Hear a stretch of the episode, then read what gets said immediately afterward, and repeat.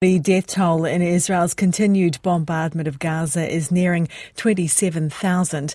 Another 150 Palestinians have been killed in the last 24 hours.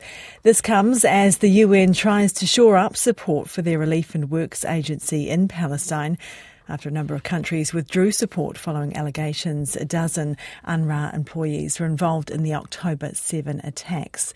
Now, the UN's humanitarian coordinator for Gaza says it's vital for UNRWA to be able to continue with its work. There's no substitution for the humanitarian role that is played in Gaza. We need to all ramp up given the totality of needs and the scale and the complexity of the crisis, but there's no substitution.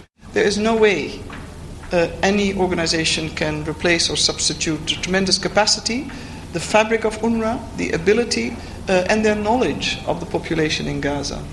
Israeli Prime Minister Benjamin Netanyahu is vowing to continue the offensive in Gaza that's despite pressure from the families of hostages and the international community to reach a ceasefire deal with Hamas. Meanwhile, the IDF has confirmed that they are flooding tunnels in Gaza with seawater to attack what Israel says is a militant infrastructure. Now, earlier I spoke to our correspondent in Tel Aviv, Sarah Coates. These reports have been circulating for months now. It's been somewhat of an open secret but look, scientists are extremely worried that pumping this water from the Mediterranean into these tunnels could actually damage the underground water table and contaminate what little water is in the strip right now. We do need to remember that uh, people in the strip have been reporting drinking dirty, contaminated water, uh, water that already tastes salty.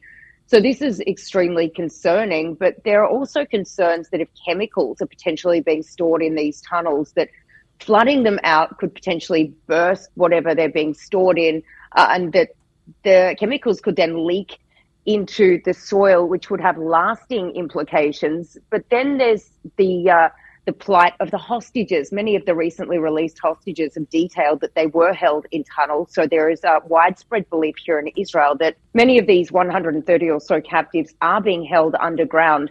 And there are fears, of course, from their families and the wider community that flushing these tunnels out with seawater uh, could not only flush out or kill Hamas fighters, that it could kill their loved ones. Mm. So a lot of concern here in Israel. Mm.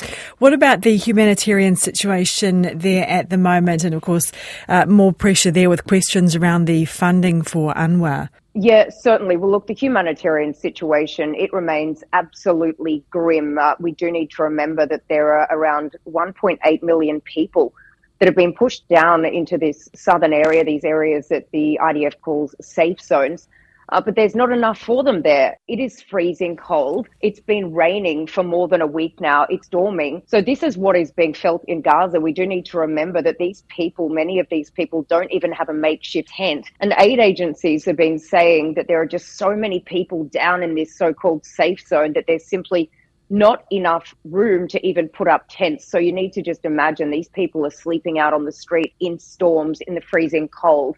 Uh, we're hearing disease is spreading. There's simply not enough food to go around. So that's extremely concerning, as are these allegations being directed at that UN body, UNRWA, which is the largest uh, body that works in the strip. But look, Israeli officials, uh, they are now, now coming out to, to say that uh, they don't want this uh, aid agency UNRWA to stop working in the strip in the short term because what that could then do is uh, stop the operation, of course, which could mm. cause a humanitarian catastrophe worse than what's being seen now. That was our correspondent in Tel Aviv, Sarah Coates.